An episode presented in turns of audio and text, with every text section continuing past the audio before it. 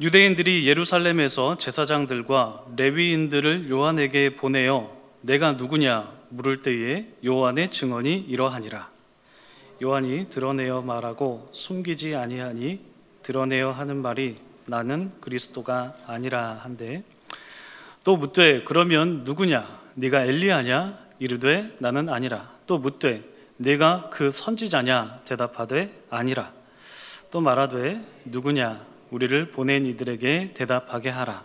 너는 내게 대하여 무엇이라 하느냐? 함께 읽겠습니다. 이르되 나는 선지자 이사야의 말과 같이 주의 길을 곧게 하라고 광야에서 외치는 자의 소리로라 하니라. 아멘.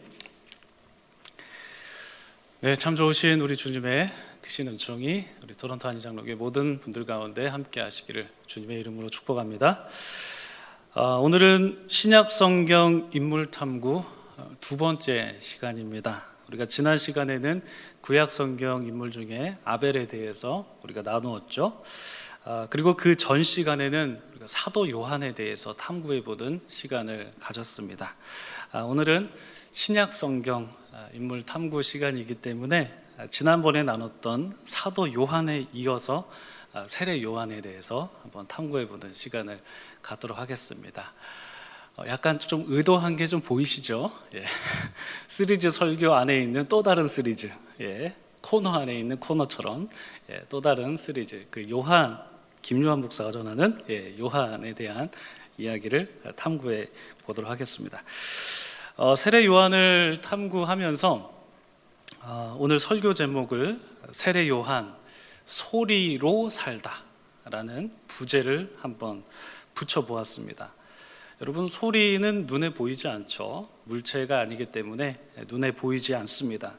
소리는 공기의 진동을 일으켜서 잠시 청각을 자극시키다가 이내 곧 사라지는 일종의 현상에 불과합니다. 이렇게 소리는 사라지기 마련이죠. 이러한 소리의 특성과 달리 사람이라고 한다면 사람은 누구나 다 자기의 이름을 좀 남기고자 하는 그런 욕망을 어느 정도는 갖고 있습니다. 호랑이는 가죽을 남기고 사람은 무엇을 남기죠? 네, 이름을 남긴다는 그런 속담이 있는 것처럼 사람은 자기의 존재를 남기려고 하지 지우려고 하지는 않습니다. 소리와는 좀 속성이 반대죠, 사람은. 그러나 세례 요한은 달랐다라는 것이죠. 세례 요한은 자기를 소리로 인식하면서 아, 자기는 주목되는 사람이기보다 기억에 남는 사람이기보다 오히려 나는 사라져야 될 사람이다라고 그렇게 여겼던 것 같습니다. 오늘 본문에 그것이 잘 나타나 있죠. 오늘 본문 23절 말씀 우리 한 번 더 읽어보도록 할까요? 시작. 나는 선지자 이사야의 말과 같이 주의 길을 곧게 하라고 광야에서 외치는 자의 소리로다. 본인을 소리라고 인식하고 있습니다. 오늘 우리는 소리 같은 인생을 살다간 세례 요한에 대해서 한번 차근차근 좀 살펴보려고 하는데요. 이 소리라는 컨셉을 가지고 제가 세례 요한을 조명을 해 볼 텐데 세례 요한의 삶을 특별히 세 가지 소리의 컨셉, 세 가지로 한번 요약을 해볼 수 있지 않나라고 생각을 해봅니다. 세례 요한은 첫 번째로 침묵을 깨는 소리로 아, 산 사람으로 보입니다. 그리고 두 번째는 주의 길을 준비하는 소리로 살았고요. 세 번째는 정의를 외치는 소리로 산 사람입니다. 세례 요한을 이렇게 세 가지 소리로 어, 좀 표현할 수 있지 않을까라고 생각을 해보는데요. 이렇게 세 가지 종류의 소리로 살다간 세례 요한의 인생을 한번 조명해보는 시간을 갖도록 하겠습니다. 먼저 첫 번째는 침묵을 깨는 소리. 어떤 의미일까요? 자, 우리가 세례 요한을 나누기에 앞서서 그의 부모인 사가랴와 엘리사벳에 대한 이야기를 잠깐 언급해보고 어, 넘어가 보도록 하겠습니다. 이 두 인물 사가랴와 엘리사벳에 관해서는 누가복음 1장에 적혀 있습니다. 누가복음 1장 5절에 따르면 이런 말씀이 있습니다. 유대 왕 헤롯 때에 아비야 반열에 제사장 한 사람이 있었으니 이름은 사가랴요. 그의 아내는 아론의 자손이니 이름은 엘리사벳이라. 이렇게 세례 요한의 부모에 대해서 소개를 해주고 있습니다. 누가는 세례 요한의 아버지가 바로 사가랴이고 그리고 어머니가 엘리사벳이다라는 것을 밝히고 있는데요. 게다가 누가는 또 한 가지 정보를 기록해 두고 있죠. 세례 요한의 아버지 사가랴가 제사장 출신이다, 제사장이다. 라는 것을 밝히고 있습니다.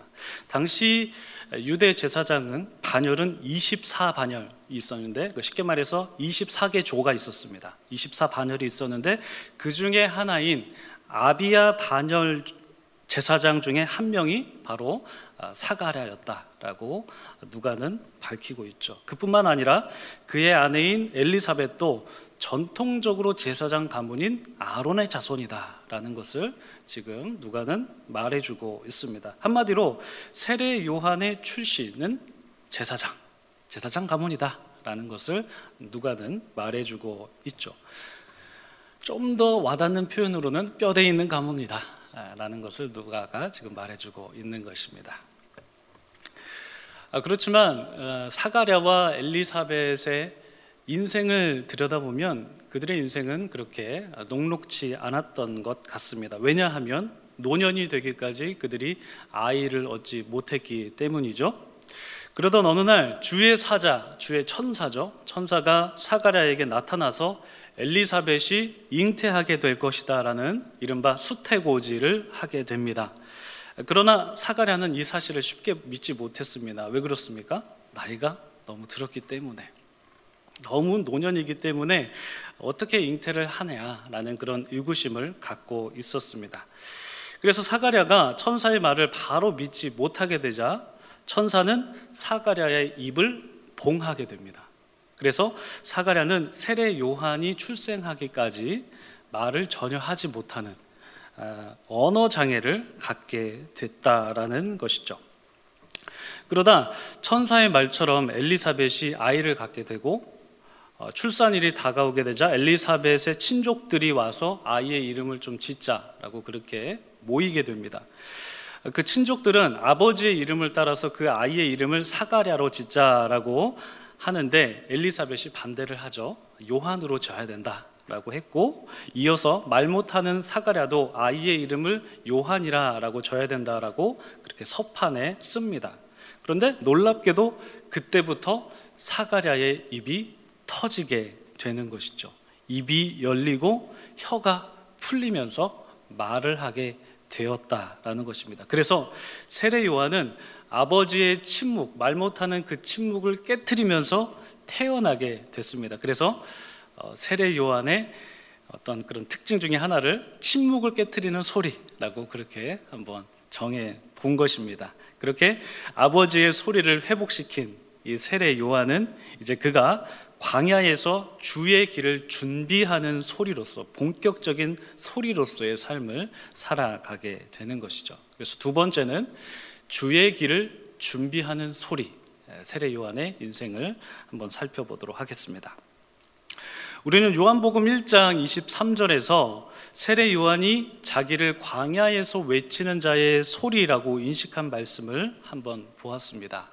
다시 한번 그 말씀을 보시면 나는 선지자 이사야의 말과 같이 주의 길을 곧게 하라고 광야에서 외치는 자의 소리로라라고 요한복음 1장 23절에 적혀 있는데 이 말씀은 이사야 선지자의 말씀을 인용한 것인데요. 이사야 말씀을 보시면 이사야 40장 3절입니다.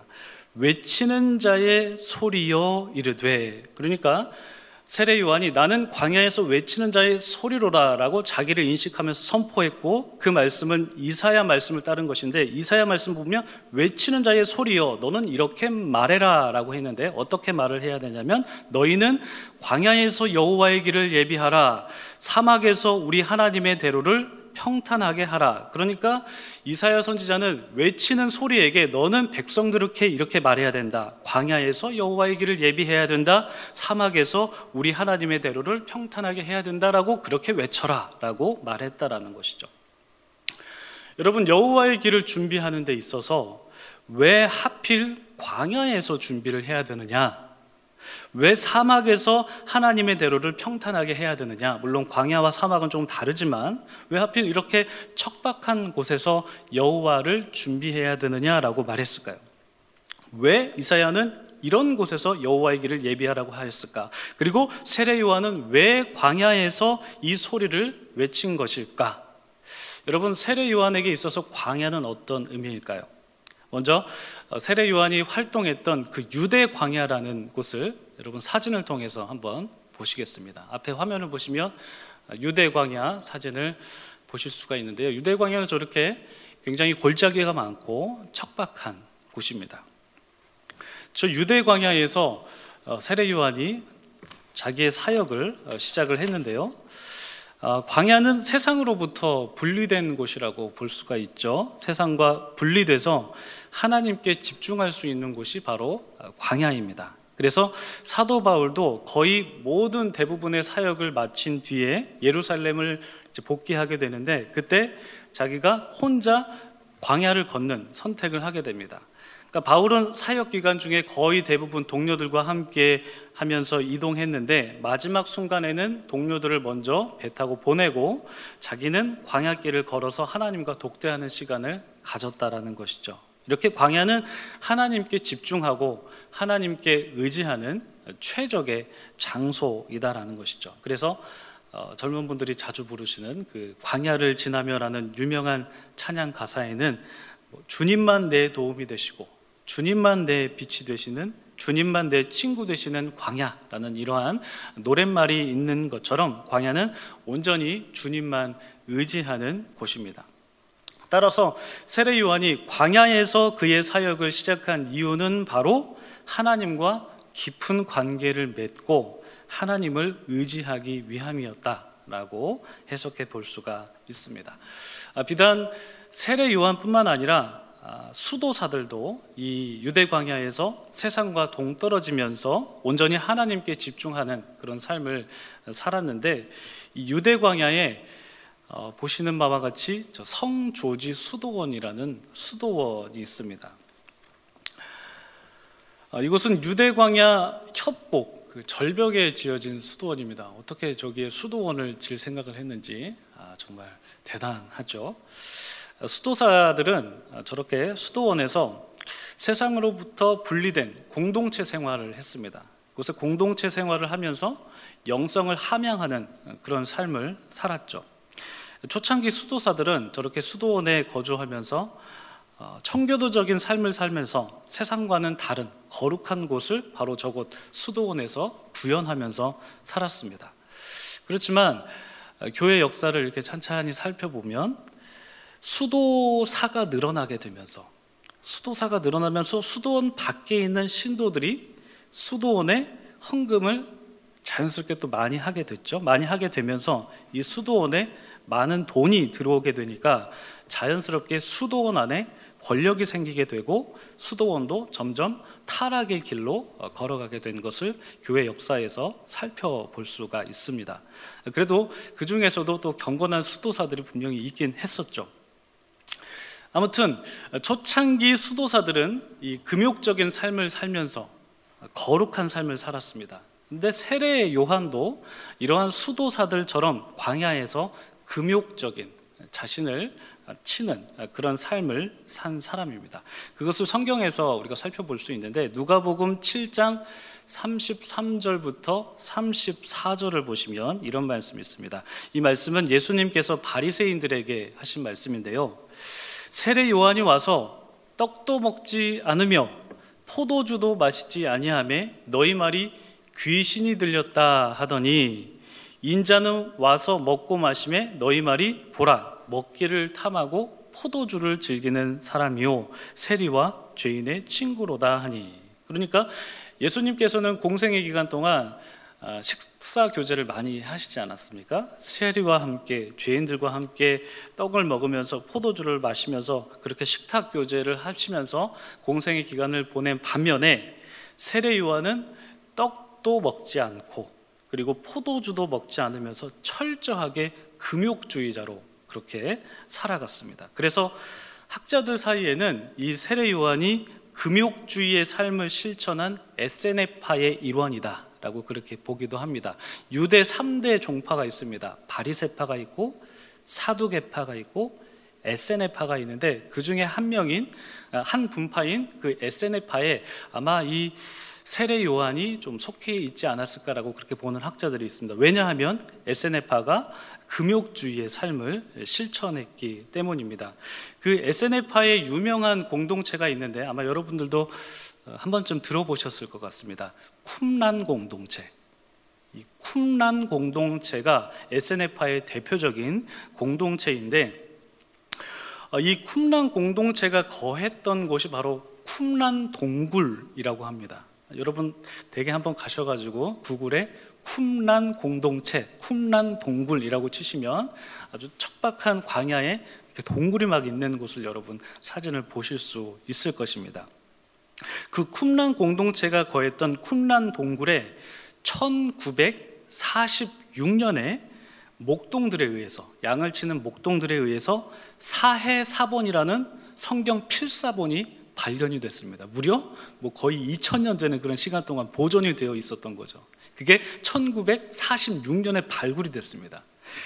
이것을 이제 사회사본이라고 하는데, 즉 SNF파가 동굴 안에서 쿰란 동, 그 공동체가 동굴 안에서 살면서 성경을 보면서 세상과 완전히 단절된 금욕적인 삶을 살았다라는 것을 나타내는 아주 중요한 증거라고 볼 수가 있죠. 이렇게 세상과 분리되어서 금욕주의자로 산 사람 중에 한 명이 바로 세례 요한이다라는 것입니다. 세례 요한은 광야에서 철저하게 자신의 욕심을 다 내려놓고 예수님께서 오실 길을 준비했고 그 광야에서 사람들에게 회개의 선포를 아주 강력하게 한 사람이다라는 것이죠. 즉 세례 요한은 광야에서 외치는 자의 소리로 살았다. 광야에서 금욕주의적인 삶을 살면서 바로 어, 하나님을 바라며 예수 그리스도를 바라며 어, 그런 어, 예수님을 준비하는 외치는 소리로서의 삶을 살았다라는 것입니다. 특히 세례 요한은 그곳에서 바리새인과 사두개인과 같은 정치적 종교 지도자들에게 강력한 회개를 선포했는데 그 내용이 마태복음 3장 7절부터 9절에 기록이 되어 있습니다. 제가 한번 읽어드리면요. 요한이 많은 바리새인들과 사두개인들이 세례 베푸는 대로 오는 것을 보고 이르되 독사의 자식들아 누가 너희를 가르쳐 임박한 진노를 피하라 하더냐 그러므로 회개에 합당한 열매를 맺고 속으로 아브라함이 우리 조상이라고 생각하지 말라 하나님이 능히 이 돌들로도 아브라함의 자손이 되게 하시리라 이런 메시지를 선포했습니다. 이렇게 세례 요한은 당대의 지도자들에게 두려움 없이 아, 회개를 선포한 아주 용기 있는 사람이었죠. 그가 이렇게 담대한 일을 할 수 있었던 이유가 있습니다. 여러 이유가 있는데 그 이유 중에 하나가 무엇이냐면 그가 태어나기 전에 그의 아버지 사가랴에게 임했던 천사의 예언이 있기 때문입니다. 그 천사의 예언이 바로 누가복음에 기록이 되어 있는데 누가복음 1장 15절에서 17절을 보시면 주의 사자 즉 천사가 사가라에 나타나 이렇게 예언을 합니다. 그가 주 앞에서 큰 자가 되며 그러니까 세례 요한을 의미하는 거죠. 세례 요한이 주 앞에서 큰 자가 되며 포도주나 독한 술을 마시지 아니하며 모태로부터 성령의 충만함을 받아 이스라엘 자손을 하나님께로 많이 돌아오게 하고 엘리야의 심령과 능력으로 주 앞에 먼저와 아버지의 마음을 자식에게 거스르는 자를 의인의 슬기에 돌아오게 하고 주를 위하여 세운 백성을 준비하리라. 이런 신탁을 받게 됩니다. 이러한 천사의 예언이 있었기 때문에 세례 요한은 담대하게 주의 그 지도자들에게 주의 말씀을 강력하게 선포할 수 있었던 것이죠. 여러분 이 예언을 가만히 보시면요. 어, 천사는 세례 요한이 엘리야의 심령과 엘리야의 능력을 가질 것이다라고 그렇게 예언을 했는데 여러분 잘 아시다시피 말라기 4장, 말라기 끝장입니다. 말라기 4장 5절부터 6절을 보시면 여호와의 크고 두려운 날이 임하기 전에 하나님께서 선지자 엘리야를 보내신다라는 그런 말씀이 기록되어 있는데 어, 사가랴에게 나타난 천사는 바로 그 엘리야가 세례 요한이다. 라고 말하면서 세례 요한이 백성들에게 회개를 선포하고 그리고 주님께서 오실 길을 준비할 것이다 라고 그렇게 예언을 했다는 것입니다. 그러니까 세례 요한은 이렇게 엘리야처럼 백성들의 마음을 하나님께로 돌이키게 하고 그리고 하나님의 마음을 백성들에게 주는 그러한 역할을 감당했다라는 것이죠. 이렇게 엘리야처럼 산 아, 세례 요한이었기 때문에 마태복음에서는 세례 요한을 엘리야와 같은 모습으로 그렇게 묘사하는 것을 볼 수가 있습니다. 마태복음 3장 4절을 보시면 이 요한은 낙타 털옷을 입고 허리에 가죽띠를 띠고 음식은 메뚜기와 석청이었더라.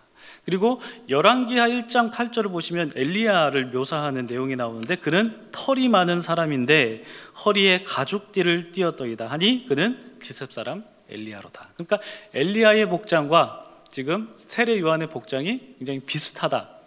라는 것을 아, 마태가 보여주고 있다라는 것이죠. 이렇게 세례 요한은 주님께서 보내시기로 한 엘리야로서 백성들에게 회개를 선포하고 그리고 회개의 세례를 베풀었죠. 그럼으로써 주님께서 오실 길을 준비하는 소리로서 살아간 사람입니다. 그래서 주님께서 오실 길을 준비한 소리이고요. 마지막으로 정의를 외치는 소리로서의 아, 세례 요한의 삶을 우리가 한번 들여다 보도록 하겠습니다. 여러분 마가복음은 예수님의 행적, 공생의 행적을 굉장히 주요하게 다루는 복음서이다라는 것을 우리가 최근에 많이 들어서 여러분 알고 계실 것입니다.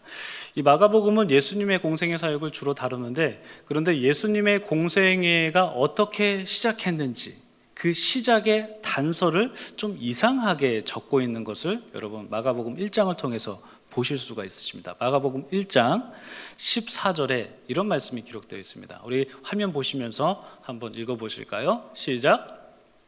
요한이 잡힌 후 예수께서 갈릴리에 오셔서 하나님의 복음을 전파하여 예수 그리스도의 공생애를 시작했다라는 그런 선포를 하는데 앞에 단서를 붙이죠. 요한이 잡힌 후에 그 일을 시작했다라고 마가는 기록하고 있습니다. 여러분 세례 요한이 누구에게 잡혔을까요? 왜 잡혔을까요? 잡혔다면 그런 이유가 있을 것이고 분명히 잡은 사람이 있을 텐데 누구에게 잡혔는지 왜 잡혔는지 궁금하죠. 그 내용이 누가복음 3장 19절에서 20절에 보시면 나와 있습니다. 보시면요. 분봉왕 헤롯은 그의 동생의 아내 헤로디아의 일과 또 자기가 행한 모든 악한 일로 말미암아 요한에게 책망을 받았습니다. 여기서 요한은 세례 요한입니다. 세례 요한에게 책망을 받고 그 위에 한 가지 악을 더해서 요한을 옥에 가뒀습니다. 그러니까 지금 요한이 어, 그때 분봉왕이었던 헤롯에게 뭐라고 막 뭐라고 했어요. 뭐라고 했어요. 마음에 안 드는 어떤 그런 말을 했어요. 헤로디아의 일 때문에 아, 세례 요한이 그 헤롯을 책망했고 그리고 여러 가지 악한 일 때문에 세례 요한이 헤롯을 책망했는데 그래서 분봉왕 헤롯이 요한을 옥에 가두었거든요. 그런데 우리가 이 내용을 조금 더 이제 살펴볼 건데 살펴보기 전에 지금 저 헤롯을 설명하기를 분봉왕이다라고 어, 지금 적고 있습니다. 이 분봉왕에 대해서 좀 간략하게 조금 설명을 드리면 좋을 것 같아요.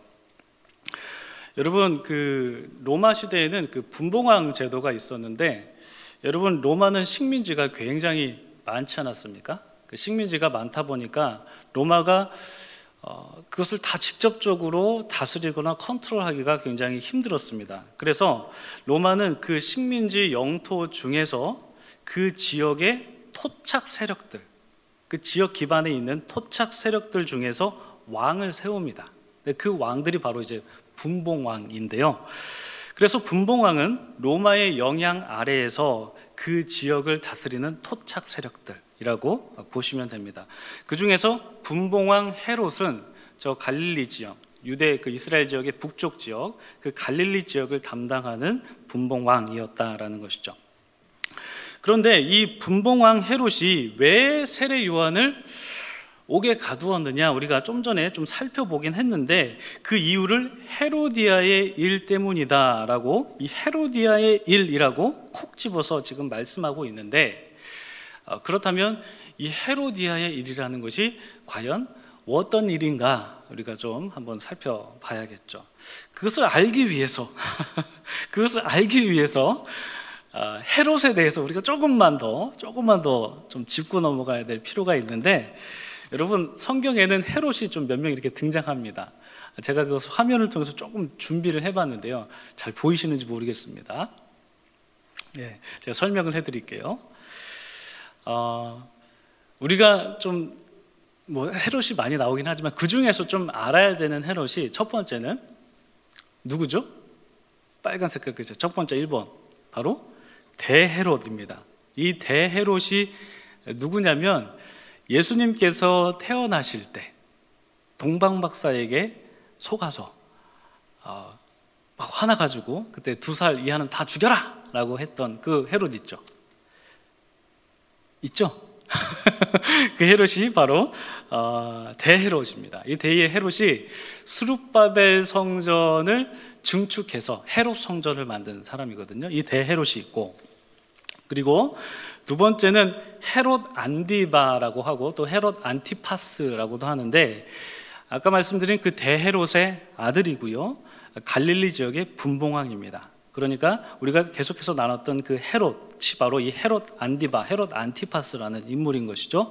헤로디아의 남편이고 그리고 세례 요한을 죽인 사람이 바로 이 헤롯 안디바라는 사람입니다. 그리고 또 한 명의 헤롯이 있습니다. 헤롯 빌립 1세라고 있는데 성경에서는 그냥 빌립이라고 기록을 해놨습니다. 대헤롯의 아들이고요.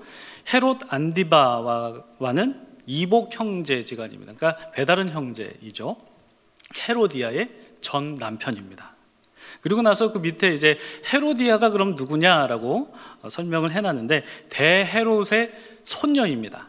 손녀이고요. 그리고 헤롯 안디바와 결혼을 하고 그리고 그 전에 헤롯 빌립 1세와 결혼을 했는데 어, 그런데 이 헤로디아가 헤롯 안디바와 헤롯 빌립 1세와는 삼촌 조카지간입니다. 그래서 그 대헤롯 아래 대헤롯이 아내가 한 다섯 명 정도 있었거든요. 그 안에 막 얽히고 설킨 그런 어, 가게가 있는데 그 중에서 헤로디아가 헤롯 안디바와 헤롯 빌렙 1세와 결혼을 했다라는 것입니다. 이 관계를 염두에 두고 헤로디아의 일이 무엇인지 우리가 좀 살펴보려고 하는데 말씀드렸다시피 이 헤로디아는 먼저는 헤롯 빌립 1세와 부부지간으로 지냈습니다. 헤롯 빌립 1세와 부부지간으로 지내다가 그 사람과 이혼을 하고 헤롯 안디바, 헤롯 안티파스와 결혼을 하게 됩니다. 그때 헤롯 안디바는 그 말씀드렸다시피 그 갈릴리 지역의 분봉왕이었는데 그 분봉왕으로 성에 차지 않고 나는 조금 더 더 큰 권세를 누리겠다라고 해서 더 큰 왕위를 노리고 있었는데 그런데 이 헤롯 안디바 입장에서는 지지 기반이 좀 부족했습니다. 그렇기 때문에 그 부족함을 채우기 위해서 힘이 필요했는데 그 힘을 채워줄 수 있는 사람이 바로 저 헤로디아였다라는 것이죠. 왜냐하면 헤로디아는 그 하스몬 왕조라는 그 하스몬 왕조의 출신이었기 때문에 그렇거든요. 이 하스몬 왕조가 어떤 왕조냐면 어, 우리가 그 수요 다수다 시간에도 잠깐 말씀드린 적이 있는데 하스몬 왕조는 그 이스라 아, 그리스가 이스라엘을 정복하고 있었을 때 그 안티오쿠스 에피파네스라는 아주 극악무도한 왕이 이스라엘 사람들을 막 유대인들을 막 핍박을 가하고 있었을 때 그때 마타베오라는 사람이 주도로 해서 이스라엘 안에서 혁명, 혁명이 이루어지게 됩니다. 그래서 그 혁명이 성공하게 돼서 세워진 왕조가 바로 하스몬 왕조라는 왕조입니다. 그래서 유대인 사람들에게 유대인에게 있어서 그 이스라엘 사람들에게 있어서 하스몬 왕조라는 것은 아 우리나라의 독립 국가였던 그런 시절을 떠올리게 상대하는 굉장히 그리워하는 그 왕조였다라는 것이죠. 그런데 그 하스몬 왕조의 출신이 바로 이 헤로디아였다라는 것이죠. 그래서 헤로디아와 결혼하게 되면 그때 유대인들을 좀 섭렵할 수 있는 좀 지지 기반을 마련할 수 있는 어, 그러한 영향을 받을 수가 있었다라는 것이죠. 그래서 굉장히 명예욕이 있었던 그 헤롯 안디바가 동생의 아내, 이복 동생의 아내를 뺏은 겁니다. 그 헤로디아를 뺏어 가지고 결혼을 하게 됐다라는 것이죠. 게다가 이 헤로디아도 출세욕이 있었기 때문에 빌립 1세화하고 이혼을 하고 헤롯 안티파스하고 재혼을 하게 된 것입니다. 그러므로 이 두 사람의 결혼, 그러니까 헤롯 안디바와 이 헤로디아와의 결혼은 순전히 욕망을 채우기 위한 결혼이었다라고 볼 수가 있습니다. 이 사실을 알고 있었던 세례 요한이 그래서 헤롯을 책망하게 된 것입니다. 그 내용이 바로 마가복음 6장 17절에서 18절에 나와 있는 것이죠. 제가 한번 읽어드리도록 하겠습니다. 전에 헤롯이 자기가 동생 빌립의 아내 헤로디아에게 장가든 고로 이 여자를 위하여 사람을 보내어 요한을 잡아 옥에 가두었으니 이는 요한이 헤롯에게 말하되 동생의 아내를 취한 것이 옳지 않다 하였습니다. 아, 그러니까 이 일로 헤로디아가 요한에게 앙심을 품게 된 것이죠. 막 책망을 하니까 헤로디아 가 요한에게 앙심을 품어서 기회를 엿보다가 결국에는 빌미를 만들어서 요한의 목을 베어버리는 그런 일을 감행하게 됩니다. 이렇게 세례 요한의 삶은 당신 잘못했습니다. 라는 그런 정의의 소리를 외치다가 결국에는 하나님의 부르심을 받게 되는 그러한 인생을 살게 됐습니다. 네, 그래서 요한의 삶을 우리가 소리라는 개념으로 아, 한번 정리를 해보았습니다. 아, 요한의 삶을 한번 총정리를 해드리자면 요한의 아버지 사가랴와 어머니 엘리사벳은 나이가 많은 관계로 아이를 갖지 못하고 있었지만 주의 천사 사가랴가 와서 수태고지를 했고 어, 그러나 사가랴가 이를 쉽게 믿지 못하게 되죠. 그래서 요한이 태어나기까지 사가랴가 말을 하지 못하는 언어 장애를 갖게 되었다가 다행스럽게 요한이 태어나게 되면서 사가랴의 봉해진 입도 풀리게 되었고 그래서 요한은 아버지의 침묵을 깬 소리로서 이 세상에 태어나게 되었다라고 침묵을 깬 소리라고 한번 정해 보았고요. 그리고 사가랴가 제사장이기 때문에 요한도 제사장으로 분명히 성장할 수 있었지만 도리어 요한은 광야에서 머물면서 금욕적인 삶을 살았습니다. 떡도 먹지 않고 포도주도 마시지 않으면서 메뚜기와 석청을 먹으면서 낙타 털옷을 입고 허리에 가죽띠를 띠면서 엘리야처럼 삶을 살았죠. 말라기 선지자는 요한이 주님께서 오실 길을 준비하는 광야의 삶을 살 것이다라고 천사가 이 말라기 선지자의 예언처럼 그렇게 어, 선포를 했는데 그 소리는 어, 사람들에게 이제 회개를 선포하는 강력한 메시지를 어, 선포하는 소리다라는 것을 우리가 나누었고요. 그 회개의 선포는 당시에 갈릴리 분봉왕이었던 헤롯에게까지 미치게 되었습니다. 분봉왕 헤롯은 그의 정치적 욕망을 이루기 위해서 그의 이복 동생 빌립의 아내인 헤로디아를 빼앗았고 그 헤로디아도 출세를 위해서 헤롯 안디바와 결혼을 하게 됐죠. 이것은 아주 불의한 일이었기 때문에 세례 요한이 가만히 있지 않고 정의의 소리를 외치다가 그가 하나님의 부르심을 받게 되는 그런 처참한 죽음을 맞이하게 됐습니다.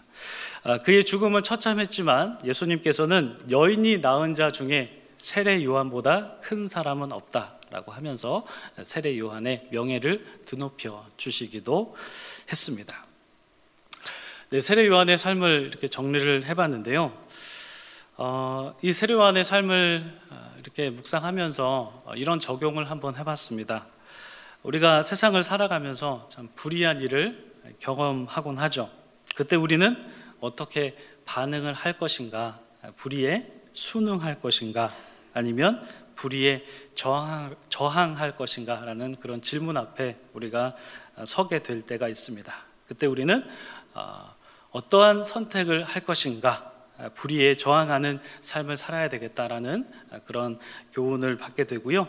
또한 우리도 세례 요한처럼 예수님을 기다리면서 예수님을 만날 준비를 하는 그런 삶을 아, 살아야 되겠다라는 insight를 받게 됩니다. 비록 우리가 세례 요한처럼 세상과 분리돼서 살아갈 수는 없겠지만 이 세상에서 그리스도의 정체성을 공고히 하면서 세상과의 다름을 추구해야 되고 또한 세례 요한이 광야에서 하나님을 의지하면서 살았던 것처럼 우리도 광야 같은 삶 속에서 오직 주님만 의지하며 살아야 되겠다라는 그런 묵상을 한번 가져봅니다. 우리 모두가 바로 이러한 삶을 지향하고 살아내는 모든 분들이 다 되시기를 주님의 이름으로 축복합니다. 함께 기도하도록 하겠습니다. 하나님 아버지, 오늘 우리가 세례 요한의 삶을 나눌 수 있게 해주셔서 참 감사합니다. 소리로 산 세례 요한의 삶을 생각하면서 우리 역시 요한처럼 다시 오실 주님을 기다리고 준비하는 삶을 살 수 있게 도와주시고 광야에서 주님을 의지하는 것처럼 그리고 광야에서 주님께 더 가까이 나아갔던 것처럼 우리도 주님께 더 가까이 나아가는 삶을 살 수 있도록 도와주시옵소서. 또한 우리 역시 세상에 살면서 세상과 다름을 추구하게 하시고 불의에 순응하기보다 저항하며, 저항하면서 용감한 주님의 용사가 될 수 있도록 도와주시옵소서. 감사드리며 예수님의 이름으로 기도드립니다. 아멘.